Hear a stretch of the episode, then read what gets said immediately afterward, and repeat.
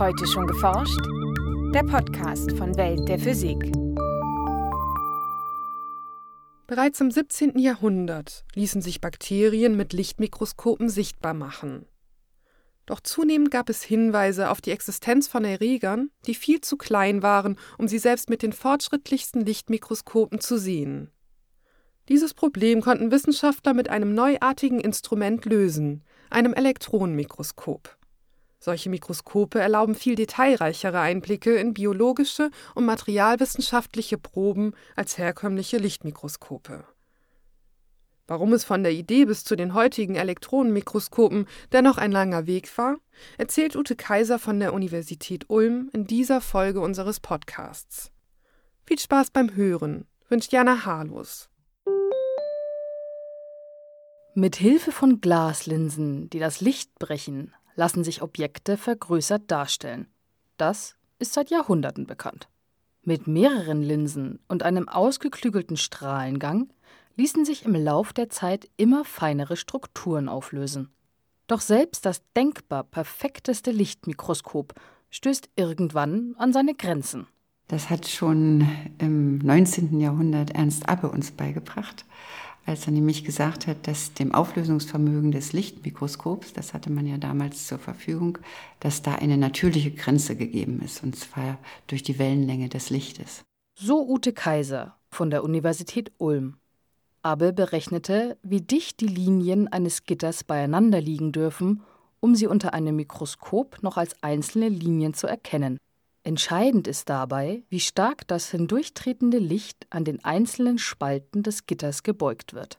Also es hängt ja auch wieder von der Wellenlänge des Lichtes ab. Und wenn man jetzt sozusagen sich einen kleinen Spalt vorstellt und dort eben Beugung an diesen einzelnen Punkten dieses Spaltes auftritt, dann kann man sich das so vorstellen, als ob von jedem Punkt so einzelne Elementarwellen ausgehen und ein Interferenzmuster ergeben.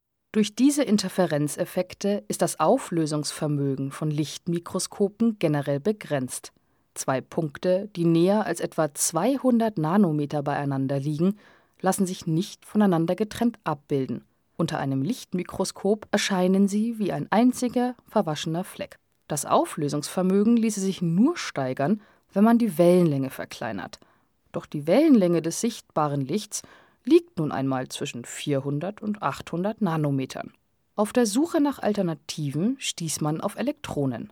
Und dann kam eben De Broglie, der sagte, dass man jedem sich bewegenden Teilchen eine Wellenlänge zuordnen kann.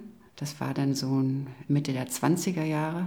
Da hat er dann auch recht schnell, drei oder vier Jahre nach seiner Doktorarbeit, schon den Nobelpreis für diese Entdeckung bekommen.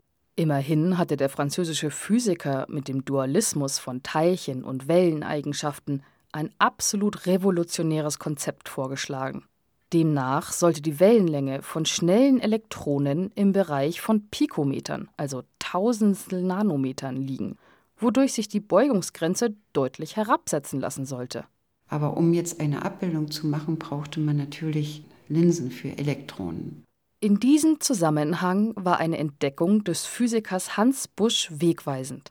Er experimentierte mit Kathodenstrahlen und fand heraus, dass sogenannte elektromagnetische oder auch elektrostatische Linsen eine fokussierende Wirkung haben. Im einfachsten Fall besteht eine solche Linse aus einer stromdurchflossenen Spule, die ein Magnetfeld erzeugt und die elektrisch geladenen Elektronen durch die Lorentzkraft ablenkt. Man hat eine Spule, eine elektromagnetische Spule und je nachdem, wie viele Windungen man hat, hat die also eine stärkere fokussierende Wirkung. Das hängt also vom Magnetfeld ab. Durch diese Vorarbeiten gelang es den beiden Elektrotechnikern Ernst Ruska und Max Knoll im Jahr 1931 das erste Transmissions-Elektronenmikroskop zu entwickeln. Die erste Aufnahme mit dem neuen Instrument enttäuschte allerdings denn die Auflösung war nicht deutlich höher als die eines Lichtmikroskops. Die Ursache lag in Abbildungsfehlern, sogenannten Aberrationen. Problematisch, bei Elektronen, aber auch bei Glaslinsen, ist vor allem die sphärische Aberration, auch Öffnungsfehler genannt. Die Randbereiche einer Linse besitzen eine größere Brechkraft als die zentralen Bereiche. Dadurch verschwimmt das Bild. Zudem haben die abbildenden Teilchen also Photonen oder Elektronen, nicht alle dieselbe Energie, wodurch sie von einer Linse unterschiedlich stark abgelenkt werden. Dieser Effekt wird als Farbfehler bezeichnet. In Lichtmikroskopen lassen sich beide Fehler korrigieren.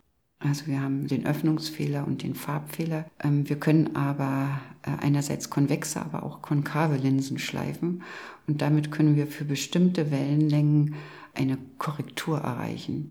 In Lichtmikroskopen und Kameras ordnet man deshalb mehrere Sammel- und Zerstreuungslinsen hintereinander an. Deren optische Effekte sind entgegengesetzt und gleichen sich somit aus. Da es aus physikalischen Gründen keine Zerstreuungslinsen für Elektronen gibt, ist eine solche einfache Korrektur in Elektronenmikroskopen nicht möglich. 1947 schlug der theoretische Physiker Otto Scherzer vor, die sphärische Aberration mit Hilfe unrunder, also nicht rotationssymmetrischer Linsen zu korrigieren Jetzt hat man natürlich überlegt, ja, was kann man für unrunde Elemente bauen, die dann letztendlich doch noch, obwohl sie verschiedene elektronenoptische Komponenten in sich beherbergen, letztendlich eine Korrektur des Fehlers der Objektivlinse erreichen. Es vergingen allerdings noch einige Jahrzehnte, bis auch die Technik so weit fortgeschritten war, solche Linsen herzustellen. Ende der 1980er Jahre stellte der Physiker Harald Rose ein relativ einfaches Design vor, das die Abbildungsfehler ausgleichen sollte. Er kombinierte die klassische runde Elektronenlinse mit unrunden Elementen, magnetischen Sechspolen. Ein Schüler von Herrn Rose, Max Haider, der hat sich also diesen Strahlengang angeguckt und dachte, dieses Risiko könnte ich auf mich nehmen, hat eine Firma gegründet und die haben es tatsächlich geschafft. Sie hatten das erste Korrektursystem für ein Elektronenmikroskop entwickelt. Es besteht aus zwei hintereinander geschalteten Elementen mit jeweils zwölf Spulen. Die einzelnen Spulen lassen sich mit Hilfe eines Computers so ansteuern und justieren, dass ihre Magnetfelder den Elektronenstrahl im Mikroskop in der gewünschten Weise korrigieren. Auf diese Weise gelang es den Forschern schließlich, das Auflösungsvermögen ihres Transmissionselektronenmikroskops erheblich zu steigern Ihren Durchbruch beschrieben sie 1998 in der renommierten Zeitschrift Nature. Und in dieser Veröffentlichung 1998 wurde dann eben gezeigt, dass diese Auflösungsverbesserung möglich ist, dass man jetzt Subangströme auflösen kann. Also diese einstmalige Grenze von unterhalb eines Angströms, also 0,1 Nanometer kann man nicht abbilden, die wurde über, überschritten.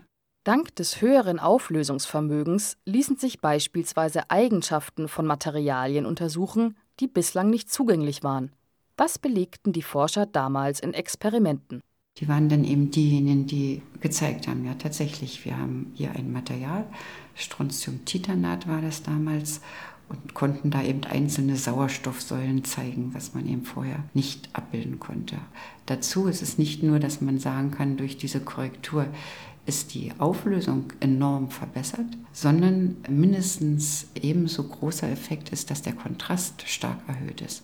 Durch die höhere Auflösung und den stärkeren Kontrast heben sich die leichteren Sauerstoffatome in den Aufnahmen deutlich von den schwereren Strontiumatomen ab und lassen sich so getrennt voneinander beobachten.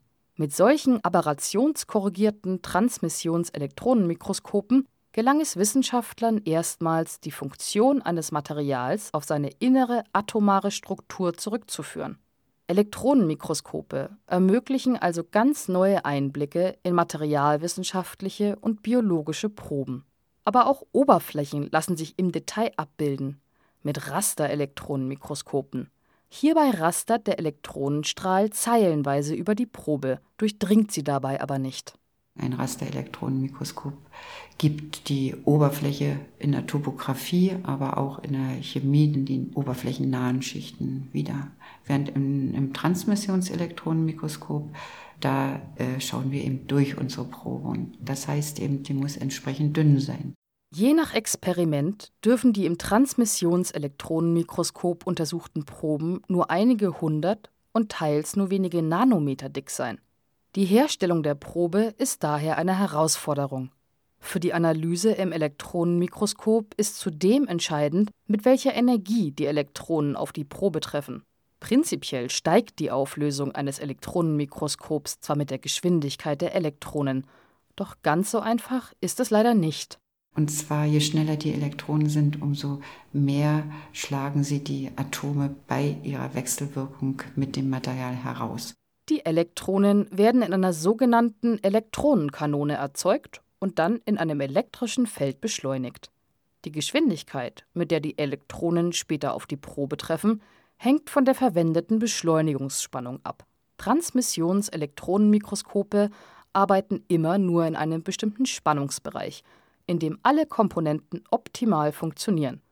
Je nach der zu untersuchenden Probe wählt man das entsprechende Mikroskop aus.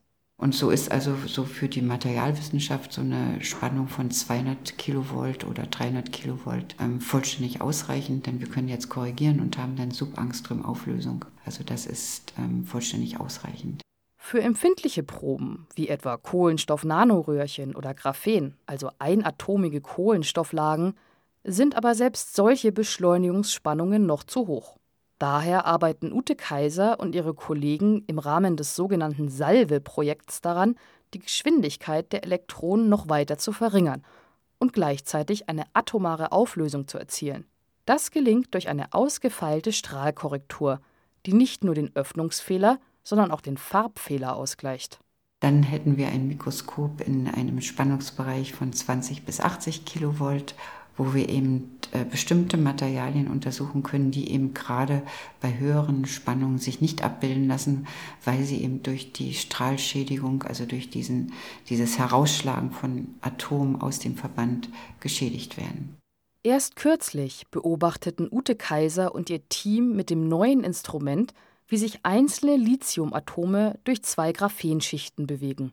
Solche Einblicke in zweidimensionale Materialien waren bisher nicht möglich sind aber beispielsweise sehr interessant für die Batterieforschung.